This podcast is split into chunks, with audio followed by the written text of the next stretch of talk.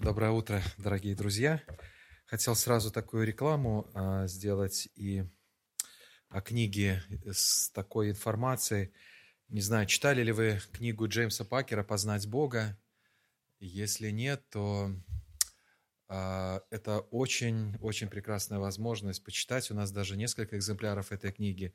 Почему об этом сегодня решил сказать? Вот на прошлой неделе, два дня назад, умер этот человек, Джеймс Пакер. Ему было 90 где-то 2 или 3 года. Один из самых великих, наверное, теологов современности наряду а, вот с Джоном Стотом. А, и а, эта книга, наверное, является одной из таких выдающихся его книг. В принципе, то, о чем я буду сегодня проповедовать, вот практическое приложение или самое лучшее пожелание в контексте этой темы, это вот почитать такую книгу «Познать Бога». В общем-то, вы можете прочитать ее в интернете, э, найти. Можете взять у нас в библиотеке. Итак, книга «Познать Бога».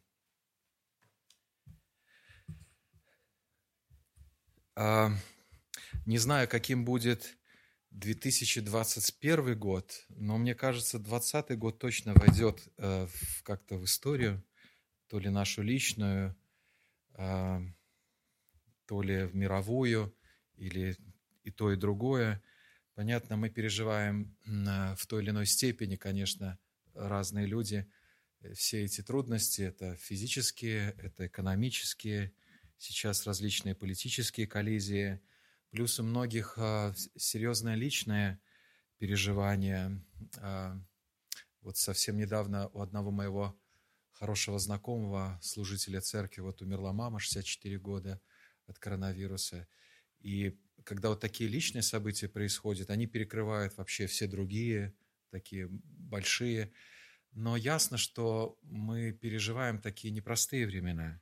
В принципе, если по-библейски задуматься, то теологически мы живем в мире как бы трудностей, страданий или даже тьмы. А, Писание говорит нам, с этого начинает евангелист Иоанн свое, свое Евангелие, и свет во тьме светит, и тьма не объяла его. То есть вот таким образом можно назвать контекст, в котором начал совершать служение Христос. И он не меняется, это тьма. Но в этом же стихе есть и надежда, что в этот мир приходит свет.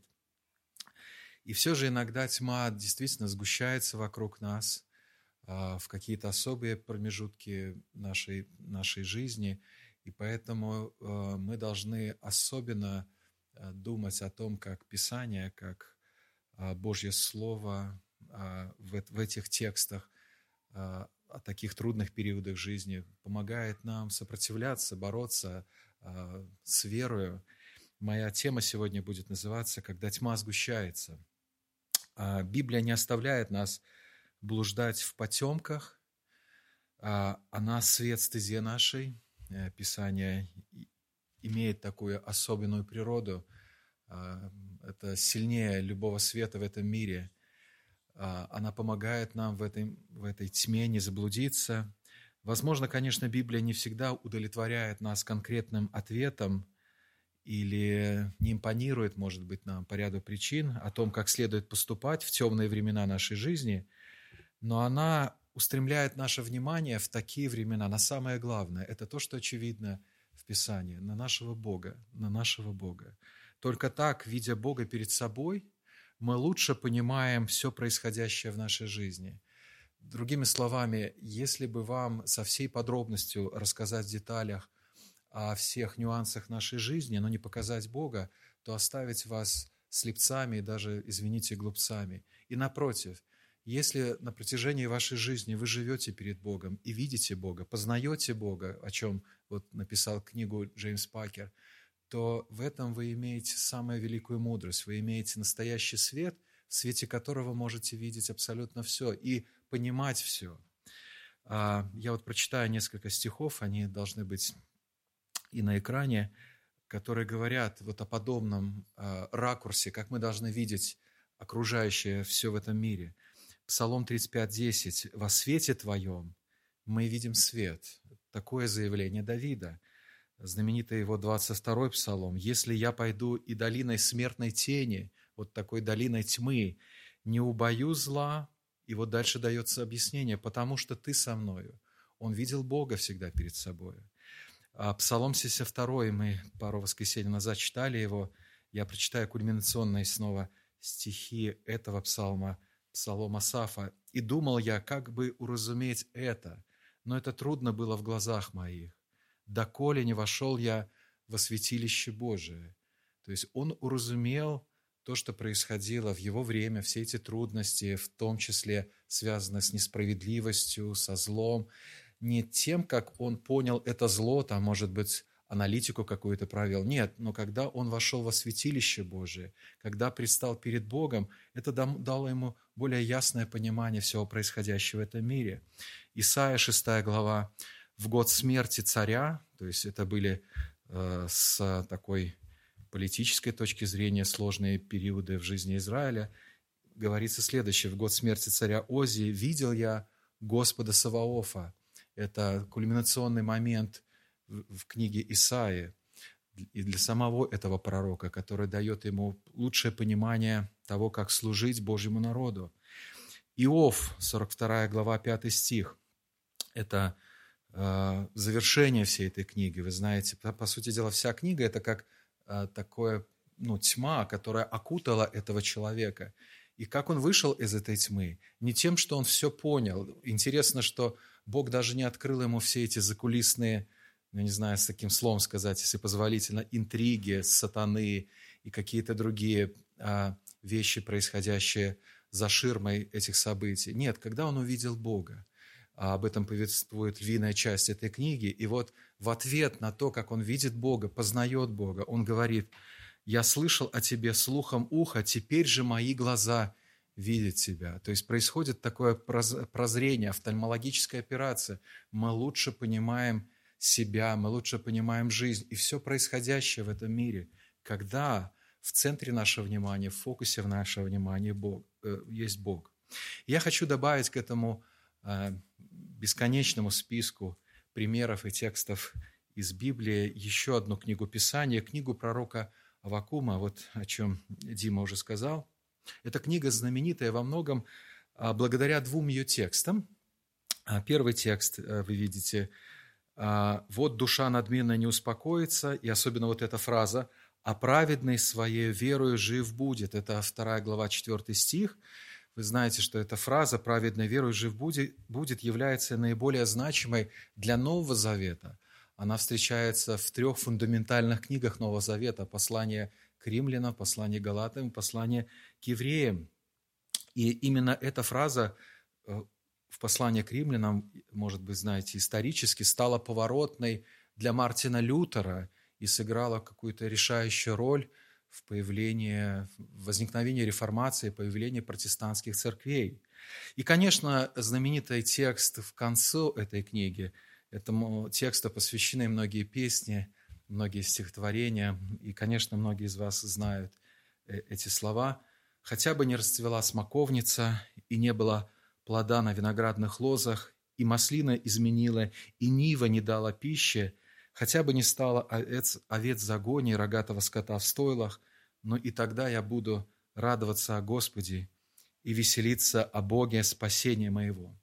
Но я хотел бы показать, вот как эти тексты а, в одной книге связаны между собой, а также с общей темой книги пророка Авакума. В каком-то смысле это обзорная такая проповедь на эту тему.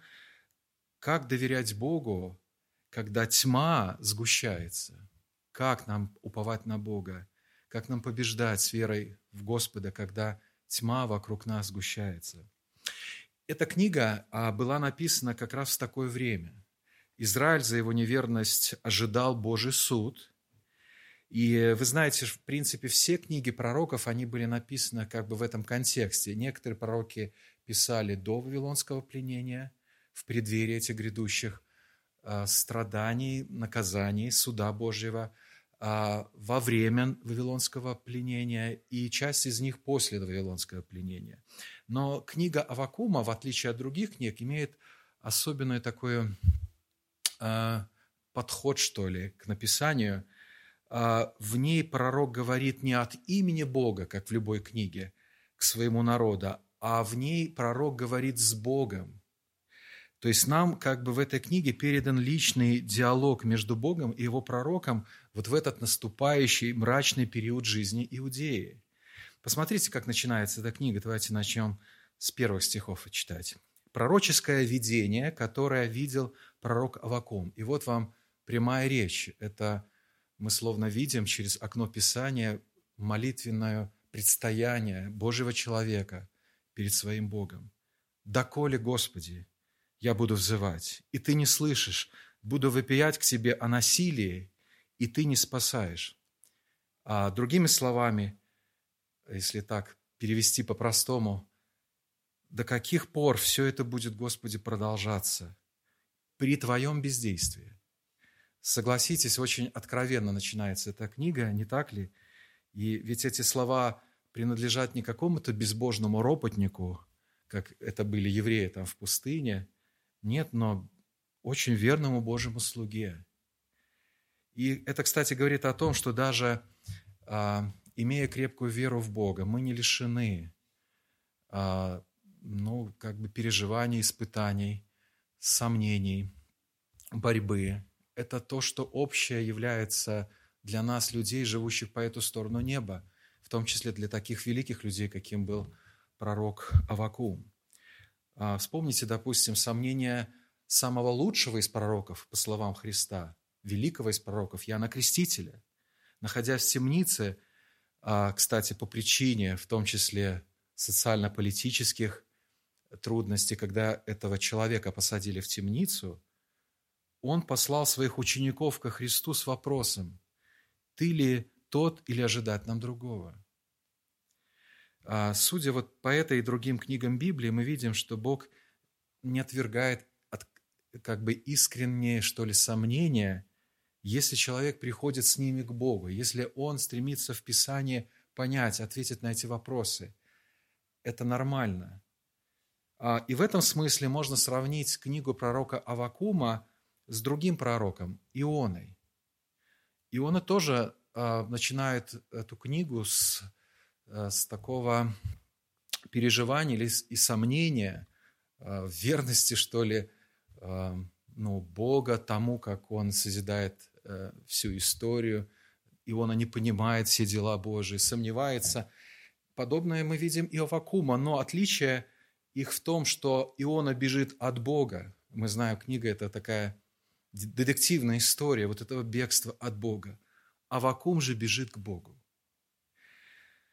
А, итак, вопрос не в том, испытываем ли мы переживания и сомнения во время нашей тьмы, но в том, куда мы бежим, как мы боремся, с кем или с чем мы переживаем все это.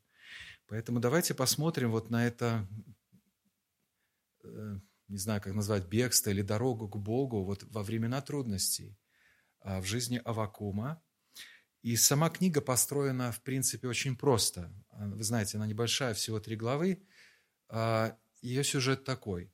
В этой книге есть два вопроса Авакума к своему Богу, два ответа Бога своему пророку Авакуму, и в завершение вот этого диалога между человеком и Господом молитва преклонения перед Ним. Первый вопрос, давайте почитаем его. Снова читаю со второго стиха. «Доколе, Господи, я буду взывать, и Ты не слышишь? Буду выпиять к Тебе насилие, и Ты не спасаешь. Для чего даешь мне видеть злодейство и смотреть на бедствие? Грабительство и насилие передо мною, и восстает вражда, и поднимается раздор. От того закон потерял силу, и суда правильного нет. Так как нечестивый одолевает праведного, то и суд происходит превратный.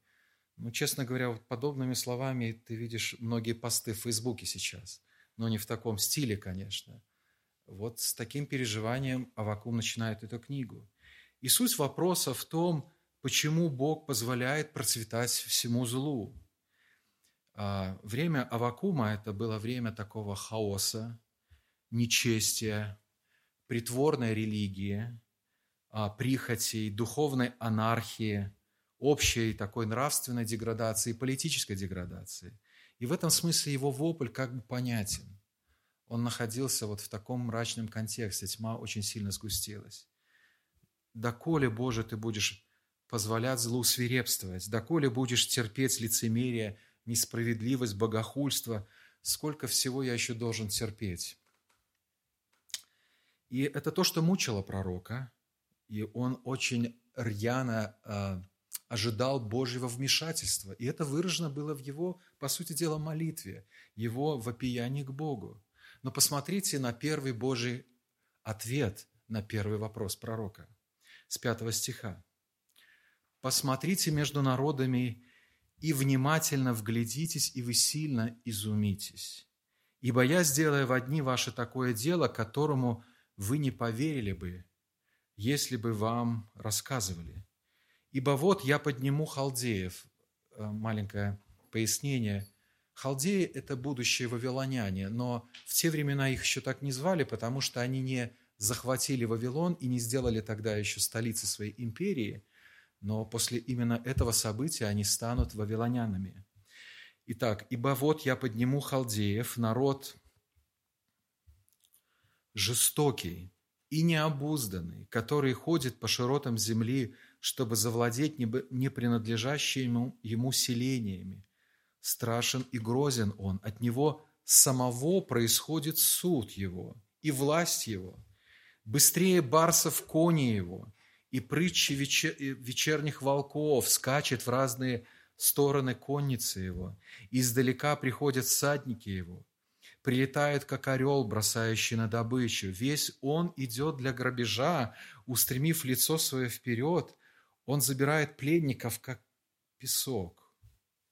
И над царями он издевается, и князья служат ему посмешищем. Над всякой крепостью он смеется, насыплет осадный вал и берет ее. Тогда надмевается дух его, и он ходит и буйствует. Сила его – Бог его. А вот этот ответ Бога привел Авакума еще в большее замешательство. Такое ощущение – что Бог еще даже больше пугает Авакума, рассказывая во всех красках, каким, об, каким будет выглядеть Божий суд над его народом. Да, Авакум ожидал Божьего вмешательства, но разве такого характера он ожидал? Он ожидал жизни тихой и безмятежной. Но мы видим, что Бог использует по своей воле суверенной один из самых нечестивых самых безжалостных народов за всю историю человечества, чтобы наказать Израиль. И я, я хочу сказать, что я не оговорился, наш Бог таков.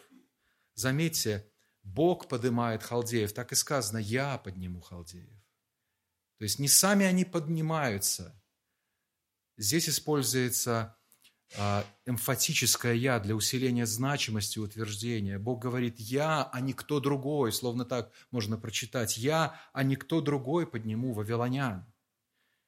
Хотя халдеи не признавали Бога Израилева, а своим наивысшим Богом в своем безумии считали собственную силу, Бог использует вот это идолопоклонническое государство, абсолютно безбожное, крайне безбожное, предшественники всего того, что было плохого в истории, фашизма и многого другого. Он использует как свой меч возмездия. Важно, важно сказать, что когда Бог произносил вот эти слова а, Авакуму, еще никто не слышал об империи Вавилона. Весь мир разделился тогда между двумя империями, египетской и ассирийской.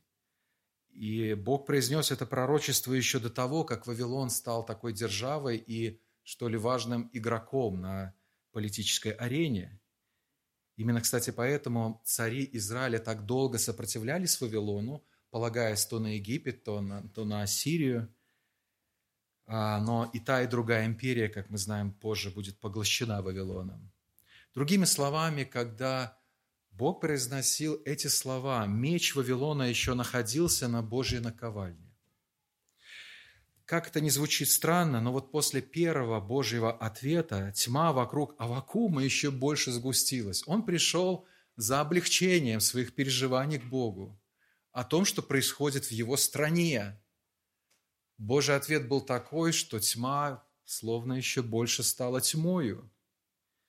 наряду с моральной тьмой бесчестия, тьмой предстоящих физических испытаний или трудностей, гонений, Божий муж Авакум погружается еще такую во тьму отчаяния и даже сомнения в Божьем проведении, благости Его обетований. Смотрите, у Авакума не было на самом деле проблем э, с верой в Божье всемогущество. В этом смысле он был таким библейским фундаменталистом, человеком, который абсолютно не, ну как бы так сказать, не объяснял существование зла за счет отрицания Божьего всемогущества, как сегодня делают многие. Ну что поделаешь, словно Бог далеко от происходящего в этом мире. Авакум так не считает, поэтому он вопиет Богу, Господи, как можешь такое допустить? Ведь Ты великий Бог. Подумайте, почему, э, развивая эту мысль, почему сатане пришлось просить разрешения у Бога сеять Петра как пшеницу или искушать Иова? Потому что ответ понятен. Все находится под Божьим контролем. И даже самые мрачные духовные силы зла или земные, они подчинены Богу. И Вавилон – это один из множества примеров того, как Бог использует нечестивые народы, безбожных людей, нечестивых царей и бедствия для осуществления своих целей. Очевидно, это яркая демонстрация. Тем, паче Бог таков и сегодня. А, исторический такой пример. Возможно, вы слышали про вождя гуннов Атиллу в V веке – он опустошал буквально всю Европу своими набегами. Но интересно, что народы в те время под влиянием христианства, мировоззрения такого библейского, прозвали Атилу Божьим мечом. На него смотрели как на Божье оружие наказание за беззаконие, за моральность и за все то, что пришло тогда в Европу. Однако сама по себе вера в то, что Бог все держит под контролем, не стала утешением для Авакума, как часто происходит и в нашей жизни.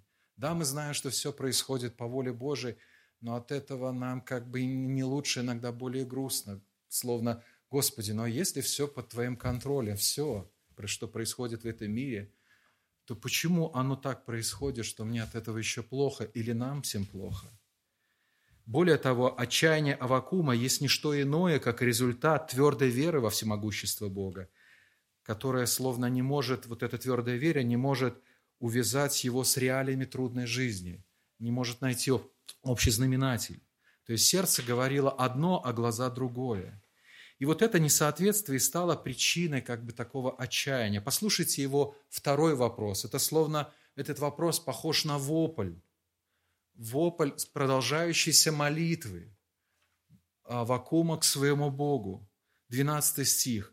«Но не ты ли издревле, Господь Бог мой, святой мой? Мы не умрем. Ты, Господи, только для суда попустил его. Скала моя, для наказания ты назначил его. Чистым очам твоим не свойственно глядеть на злодеяние смотреть на притеснение ты не можешь. Для чего же ты смотришь на злодеев и безмолвствуешь, когда нечестивец поглощает того, кто праведнее его? То есть вот в этом контрасте он смотрит на свой народ, так они уже оказываются праведные в контрасте с этими халдеями нечестивыми. Дальше, 14 стих. «И оставляешь людей, как рыбу в море, как присмыхающихся, у которых нет властителя. Мы знаем, что э, халдеи, вавилоняне были весьма бесчеловечны. Они относились к людям как к рыбе, просто как к рыбе, масса какая-то людская. 15 стих. «Всех их таскает удою, захватывает сеть свою и забирает их в неводы свои, и от того радуется и торжествует. То есть они при том испытывают еще удовольствие от своего геноцида и террора. Зато приносит жертвы сети своей и кадит неводу своему, потому что от них тучна часть его и роскошна пища его. То есть они идолопоклонники и очень горды. Навуходоносор, о котором мы читаем а позже в книге Даниила, будущий царь Халдеев, яркий тому пример. Вот такая надменность и высокомерие над всем. Возможно, кстати, самая большая ирония во всей истории Вавилона – это ее непонимание того, что Бог ее использовал для своих целей. 17 стих. «Неужели для этого он должен опорожнять свою сеть и непрестанно избивать народы для пощады?» То есть все народы знали, что от вавилонян – милости не жди. У них сердца просто... У нас у всех сердца каменные, у людей, но их просто невероятно каменные. Вот в этих а, как бы словах Авакума звучит и вопрос, и ответ одновременно. Это, это, знаете, как часто мы вопием Богу, что-то понимаем и что-то не понимаем, и вот так мы молимся.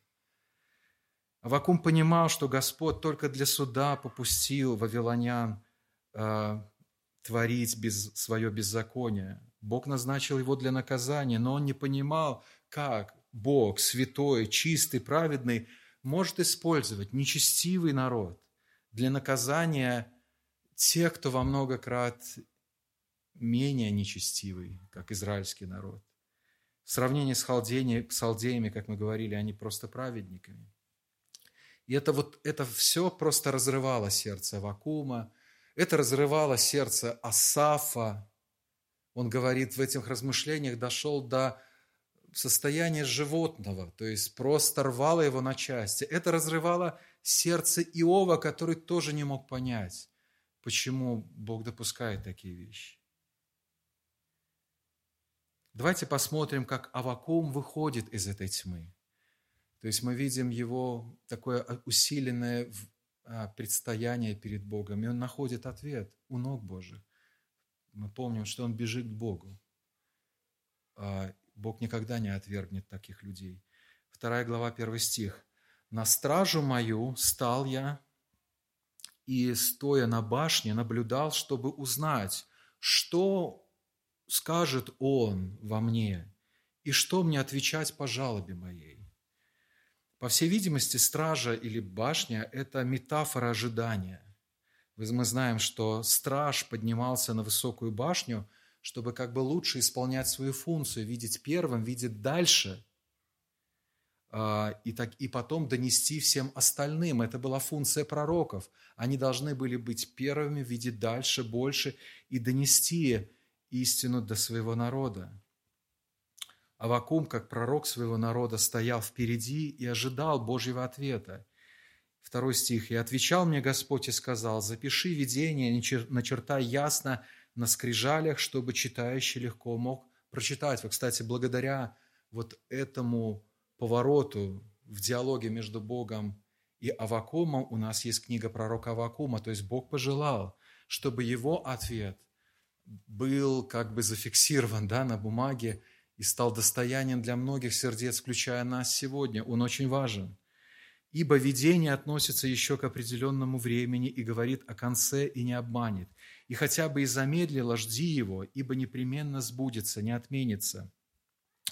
Вот душа надменная не успокоится, а праведный своей верой жив будет. Вот это четвертый стих – это ключ для понимания книги, в том числе и сердца Вакума. Я еще раз прочитаю – вот душа надменная не успокоится, а праведный своей верой жив будет. Авакум, как мы уже говорили, неоднократно борется от отчаяния, видя окружающую его тьму такого морального разложения, грядущего испытания а, и, главное, тьму сомнения в Божьей благости посреди всех этих трудностей. И Божий ответ такой тьма еще более сгустится. Душа надменных, вот этих горделивых, обожествляющих себя халдеев, она не успокоится, пока по Божьему проведению не завершит свое вот это кровожадное и амбициозное намерение. То есть Бог позволяет этим нечестивым намерениям полностью излиться. Иногда Он останавливает, и по большей части останавливает и нас, иначе наш бы мир уже был давно поглощен, как потоп поглотил эту землю, так бы кровь поглотила уже давно эту землю. Но в данном отношении мы видим, что Бог допускает это надмение души, души вот этих кровожадных людей. Но это не то, чтобы мы ожидали от Бога, находясь во тьме. У нас скорее другое ожидание. Разгони, удали тьму, Господи. Вот что мы просим у Тебя. Зло пусть исчезнет, справедливость пусть наступит, и мы будем успокоены, мы будем жить. Но это только одна сторона Божьего ответа. Да, Бог не изменит свои планы, свои пути, которые превыше наших путей, мягко говоря. Вселенский правитель исполнит свое обещанное возмездие за сотни лет отступления. Он вершит мировую историю. Он вершит, вершит мировую историю. Но вопрос, ну что же до тех, которые верны Ему? Вот в, этом, а, в этой тьме есть верные Ему люди, которые во время всеобщего вступления, которые во время моральной тьмы не отступают от имени Бога и Его заповедей. Может, для этих людей следует создать свой микрорай где-нибудь в Салтановке, да, в конце августа, и, и там и жить. Может, чтобы дождь лил на огород нечестивых, а на огород праведных как по расписанию. Безбожные люди стонут от болезни, а мы взбираемся на девятый этаж без передышки. У них кризисы, у нас процветание. Но разве так все происходит? Конечно, нет. Это очевидно. И на самом деле это скорее запросы плоти, а не духа. Есть другой ответ, который важный ответ для нашей веры. Вот ответ именно для сердца Авакума, а, который услышал, что тьма сгущаться будет. Как же он может выдержать все это? Чем он лично будет жить? Как он сможет противостоять всему этому? И этот ответ не связан с изменениями внешних обстоятельств. Он не связан с самой тьмой вообще вокруг нас. Как мы сказали, эта тьма не только не уменьшится, она даже ухудшится. И так и произошло. Не гипотетически все, это реально произошло. А этот ответ Божий связан, имеет отношение к нам, внутри нас, к, нашему, нашим сердцам. Писание говорит, а праведный верою жив будет.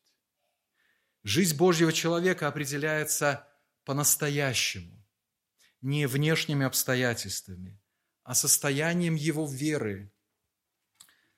В этом его жизнь.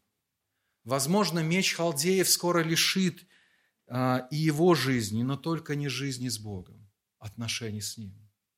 Апостол Павел говорит позже, «Ибо мы ходим верою, а не видением». Наша жизнь регулируется не тем, что вот здесь извне, но тем, что здесь внутри. Это самый главный акцент Писания, на что Бог делает, как я сказал, этот акцент. Но верой во что? праведный верою жив будет. Во что он будет а, вот, жив? На что должна быть устремлена его вера? Может, это звучит банально, но ответ простой. Верой в Бога. И этот ответ одновременно непрост. Верой не в благоприятные обстоятельства и благословение, как часто мы думаем о вере. Если сильна вера, то все будет у тебя на мазиле, все хорошо. Если ты по-настоящему помолился с верой, то тьма должна обязательно рассеяться. Нет. Верой в Бога, то есть настоящая вера, она устремляет нас к самому начальнику нашей веры. И здесь стоит сказать еще кое-что об Авакуме. Снова такая маленькая ремарка. Мне очень она нравится. Его имя по-еврейски звучит как Хабака, означающее буквально «обнимающий» или прижимающих к сердцу. Разные переводы, разные толкования дают. А, то есть по Божьему проведению родители Авакума дали ему вот это имя, которое станет, в общем-то, характерным для его жизни и очень характерно именно во времена тьмы. Что же обнимал Авакум? Что прижимал он к своему сердцу? Вокруг чего формировалась его жизнь, его служение, где он искал ответы. И сама книга вот это дает нам ясное понимание сердца этого человека, и Бог нам представил это сердце в этой книге. Он обнимал Бога. А сейчас, в часы испытания, он словно ухватился за него, подобно Марии, которая ухватилась за ноги Иисуса, когда увидела его. Он не понимает, что, он, что происходит. но он знает, где ему надо быть, когда это происходит, за кого держаться и в ком находить утешение. Веру, которая обретается в борьбе с вопросами, можно описать словами, известными словами Клайва, Клайва Льюиса. «Теперь я знаю, Господи, почему Ты не даешь никаких ответов. Ты сам по себе ответ. Перед Твоим лицом умирают вопросы». А в своей другой книге «Письма Баламута», может быть, читали, тоже рекомендую, Клав Льюис представляет придуманную им переписку между опытным бесом Баламутом и его учеником Гнусиком. И в ней содержится поучение по обработке начинающего христианина. И в частности, вот Баламут говорит ему, это письма Баламута Гнусику. И вот одно из писем. «Не обманывайся, Гнусик. Наше дело в большой опасности, когда человек, находясь во Вселенной, где, казалось бы, исчез всякий след Бога, спрашивает, почему он покинут, однако продолжает повиноваться ему. Псалмопевец говорит, Псалом 17, 29, «Ты возжигаешь светильник мой, Господи, Бог мой просвещает тьму мою». Подумайте над этими словами. Бог самим собою, тем, кто Он есть, во всей своем величии и ипостаси, он просвещает тьму мою. И еще притча, 18 глава, 11 стих. Имя Господа – крепкая башня, убегает в нее праведник и безопасен. Это, можно сказать, та башня, в которой укрылся пророк Авакум, стоя на которой он видел все происходящее. Это башня Божьего имени. И давайте посмотрим вот на веру Авакума вот в этой башне Божьего имени.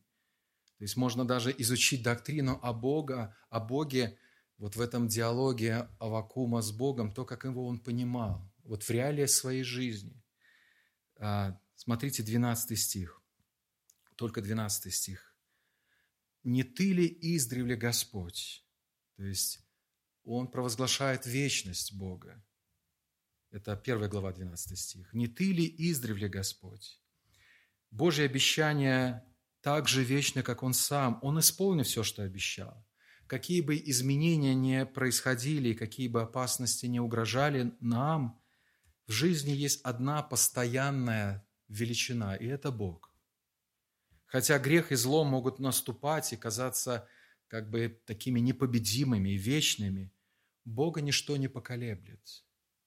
Когда жизненные проблемы ставят нас в тупик, мы должны вспомнить, что Бог никуда не делся, Он вечен, Он тот же великий Бог. А, Авакум называет в, своем, в своей книге Бога Господом. Ну, привычное для нас название, но в еврейском языке здесь стоит имя Яхве, которое, наверное, самое лучшее объяснение Э, этого титула Бог, Божия или атрибута, это то, что Бог существует сам по себе, суверенность Бога. Бог не зависит ни от кого и ни от каких земных сил. Он выше их. Никто не контролирует Бога. Бог не зависит от земных факторов и ограничений. Бог сам в себе существующий. На Него ничто не может повлиять, но Он контролирует все. Также Он называет Бога Элохим – Элохим э, вот в еврейском тексте так и звучит, э, которое на наш язык можно перевести как Бог всемогущий. И это тоже свидетельство веры Авакума в Бога, в Бога, который все держит в своих руках. Страх должен исчезнуть, исчезнуть из жизни тех, кто служит Элохиму.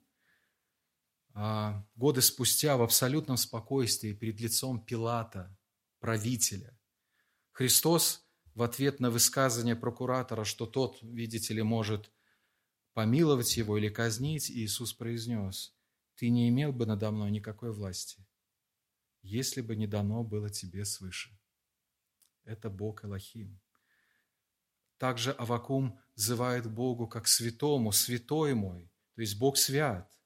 Божья сила проявляется под контролем Его святости, она не бездумная Божья сила – Сила халдеев, в контрасте, сопровождалась их бесчестием. И это ужасно, когда есть сила у нечестивых людей. Наш Бог свят, абсолютно свят и справедлив, так же, как Он абсолютно и могущественен. И это гарантирует христианам, что небесная справедливость в конце концов восторжествует. Об этом ясно говорит Писание и книга Откровения. Победа может быть далеко, но она неизбежна. Позже мы знаем, Авакум узнает об этом, во второй главе повествуется, что вавилоняне сами будут наказаны. Мы знаем, исторически так и произошло. В книге Даниила мы читаем об этом.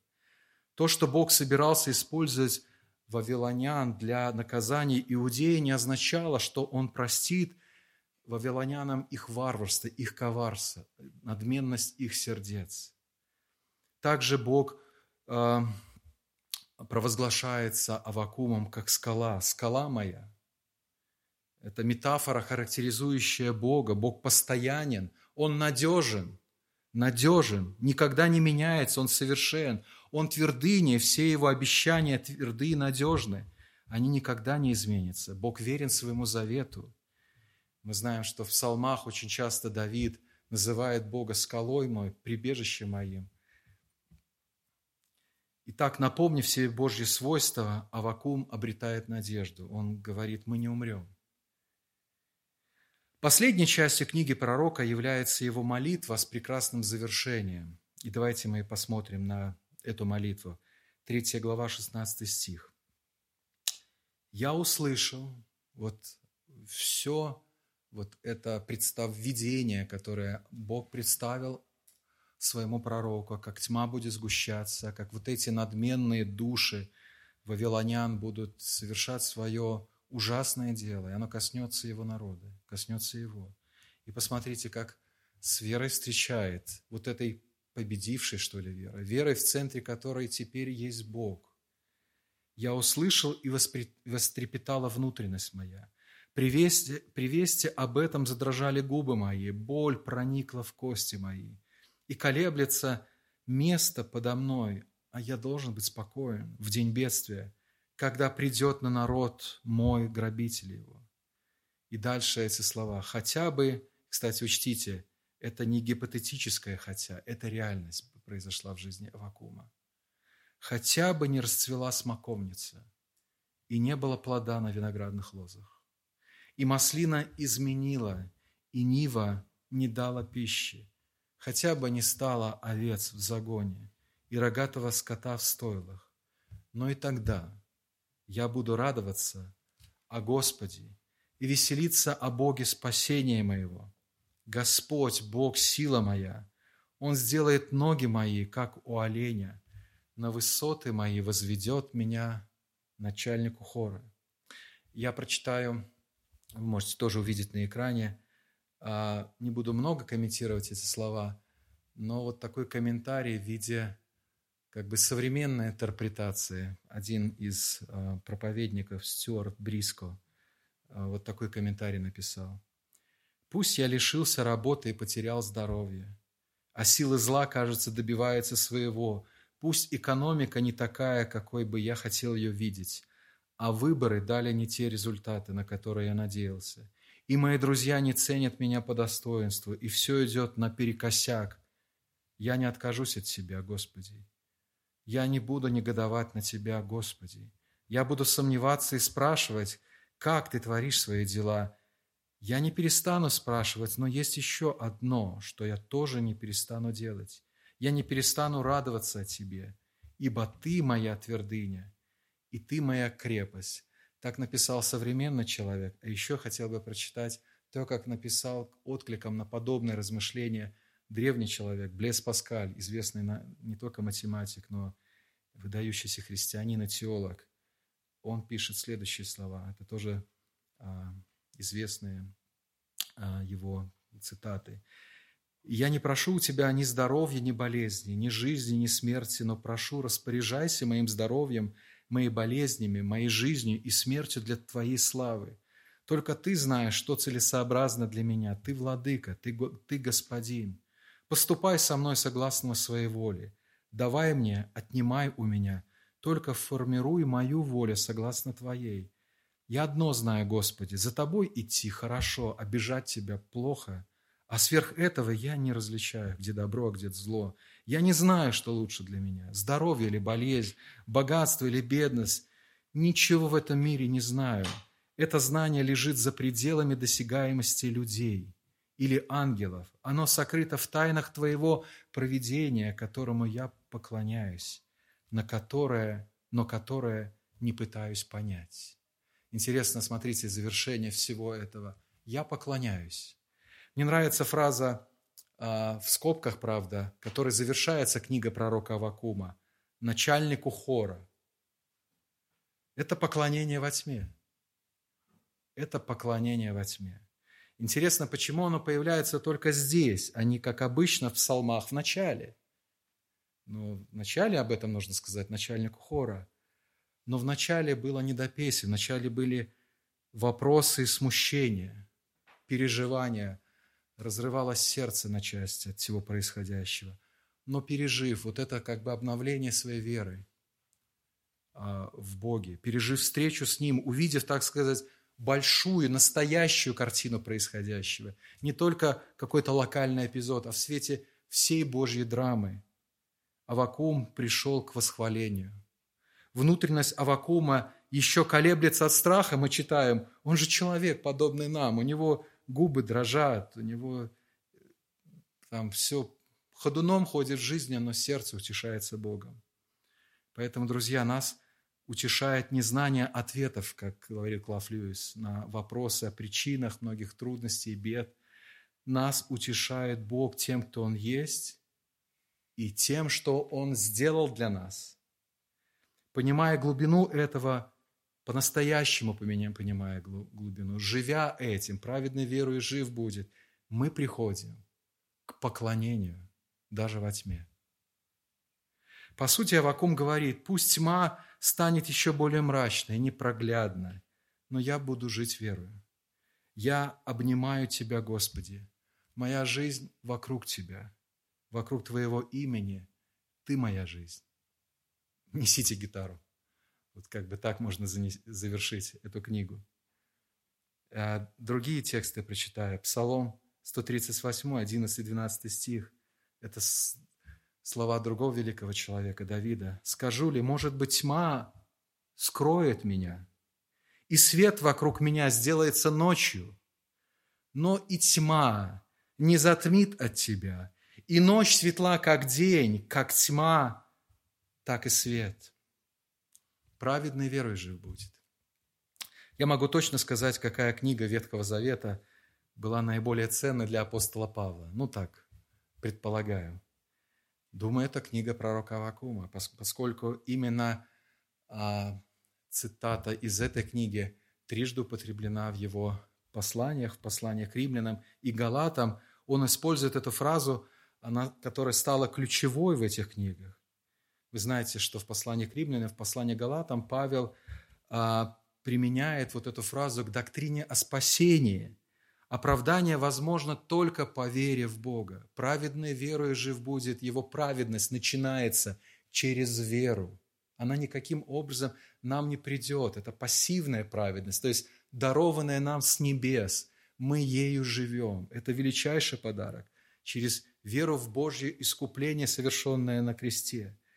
Другими словами, невозможно стать праведным, оправданным без веры.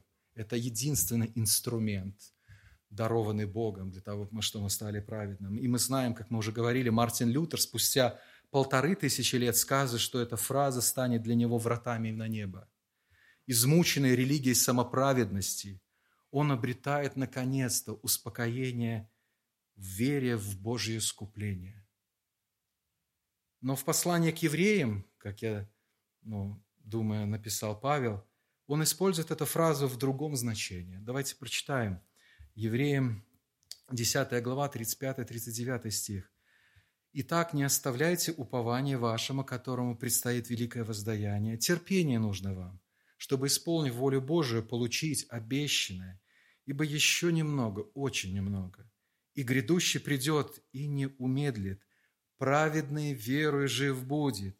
А если кто поколеблется, не благоволит к тому душа моя, Мы же не из колеблющихся на погибель, но стоим в вере к спасению души.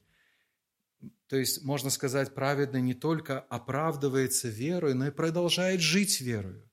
И жить верою. Вера в Бога, не в собственные дела, сила достижения, а, но вера остается главным принципом, инструментом нашей жизни. Вера направляет жизнь праведного человека. Именно вот это главное оригинальное значение этой знаменитой фразы впервые сказано великим, славным, всемогущим, крепким, милостивым Богом своему верному пророку Авакуму. Тогда впервые эта фраза просто зажгла сердце этого человека. А, этот свет во тьме. И последнее, на чем я хотел бы завершить эту проповедь, я хочу показать, указать, чтобы вы посмотрели сейчас со мной на другую тьму, самую мрачную и ужасную тьму, которая когда-либо окутывала нашу землю. Вы знаете, что эта тьма была на Голгофе. Это самая великая тьма. Никогда не было, не будет другой тьмы в настоящем смысле этого слова. Это была тьма на Голгофе. Я читаю как пишет нам Матфей, 27 глава, 45 стиха. От шестого же часа тьма была по всей земле до часа девятого. А около девятого часа вот из этой тьмы возопил Иисус громким голосом «Или, Или, ламасова хвани, то есть Боже мой, Боже мой, для чего Ты меня оставил?» Некоторые стоявших там, слыша это, говорили «Илию зовет он». И тотчас побежал один из них, взял губку, наполненную уксусом, и, наложив на трость, давали ему пить, а другие говорили, «Постой, посмотрим, придет ли Илия спасти его». Иисус же опять, возопив громким голосом, испустил дух. И еще прочитаю 46 стих из Евангелия от Луки, 23 глава. Иисус, возгласив громким голосом, подобно голосу, которым когда-то вопиял Авакум, «Отче, в руки Твои предаю дух мой», и сие сказав, испустил дух. Это была самая великая тьма, это было самое великое поклонение во тьме. От него были не просто отняты виноградники или другие блага, и не просто даже жизнь, но присутствие своего Небесного Отца – чего мы никогда не ощущали на самом деле, живя по милости и благодати Божией в этом мире. Но от Христа по причине наших грехов было отнято это присутствие. Это была настоящая тьма. И в этой тьме мы видим это поклонение. Тьма Божьего гнева за наши грехи, возложенные на Христа. На того, кто, в отличие от нас, он не заслужил даже и тени этой тьмы. Он был истинный свет, как мы знаем, но взял добровольно на себя нашу тьму, чтобы мы жили во свете. Это, кстати, говорит о том, какую самую великую тьму пришел победить Христос. От Него ожидали другого, от Него ожидали, чтобы Он изменил, так сказать, окружающую тьму этого мира. Но Он решил самую великую проблему нашей тьмы. Она в наших сердцах, и она уже решена. И это то, что дает нам а, силы радоваться и вдохновлять. Поэтому мы так благодарны, что Иисус не просто оставил нам пример поклонения во тьме. Это, был, это было поклонение нашего Спасителя. Потому что примеры Авакума, Асафа, Давида, поклонение во тьме, и тем более поклонение во тьме Христа делают наше поклонение таким ничтожным. Мы настолько далеки от Бога в реальности. Но мы так благодарны, что это был вопль и голос нашего Спасителя, который как раз-таки и спасает нас. И к этому я призываю вас, чтобы вы, те, которые еще во тьме, вы знаете свои сердца, вы знаете, каким образом к вам может прийти свет праведности Божией только через веру, не через какие-то иные изменения, ни социальные, ни политические, ни моральные – никакие другие не могут изменить вас, как только вера в Господа нашего Иисуса Христа. И те, кто сегодня христиане, это мы все с вами, мы должны продолжать жить верой. верою, которая устремлена на нашего великого Бога. И пусть эта вера, она продолжает побеждать эту тьму и отражаться в нашей жизни поклонением. Поэтому давайте и поклонимся. Прежде всего в молитве и потом в пении. Господи Боже наш, мы благодарны Тебе а, за то, что Слово Твое, оно не оставляет нас блуждающими э, во тьме, со многими сомнениями, переживаниями, вопросами, которые у нас есть, то ли личными из-за наших каких-то переживаний персональных, то ли мы как часть народа или земли, вот, который сегодня переживает разные страдания. Мы так благодарны, что у нас есть Слово Твое, которое помогает нам, которое пронзает нашу тьму. Мы так благодарны, что самым главным ответом Твое Слово является то, что у нас есть Ты, Господи. Ты великий а, суверенный Бог, который во власти своей совершаешь и допускаешь, дозволяешь всему происходящему в этом мире для достижения своих целей. И мы знаем, что цели Твои благие, мы должны их познавать. Помоги нам не сообразовываться с веком сим, но преобразовываться обновлением ума нашего. Помоги, чтобы в центре вот нашего обновленного ума, нашей веры именно был Ты, великий Бог. Мы так благодарны Тебе за нашего Господа Иисуса Христа, за Его поклонение во тьме, которое а, принесло нам спасение. Благослови, Господь, нас с верой а, проживать каждый день нашей жизни, как и настоящие времена. Во имя Христа мы молим Тебя. Аминь.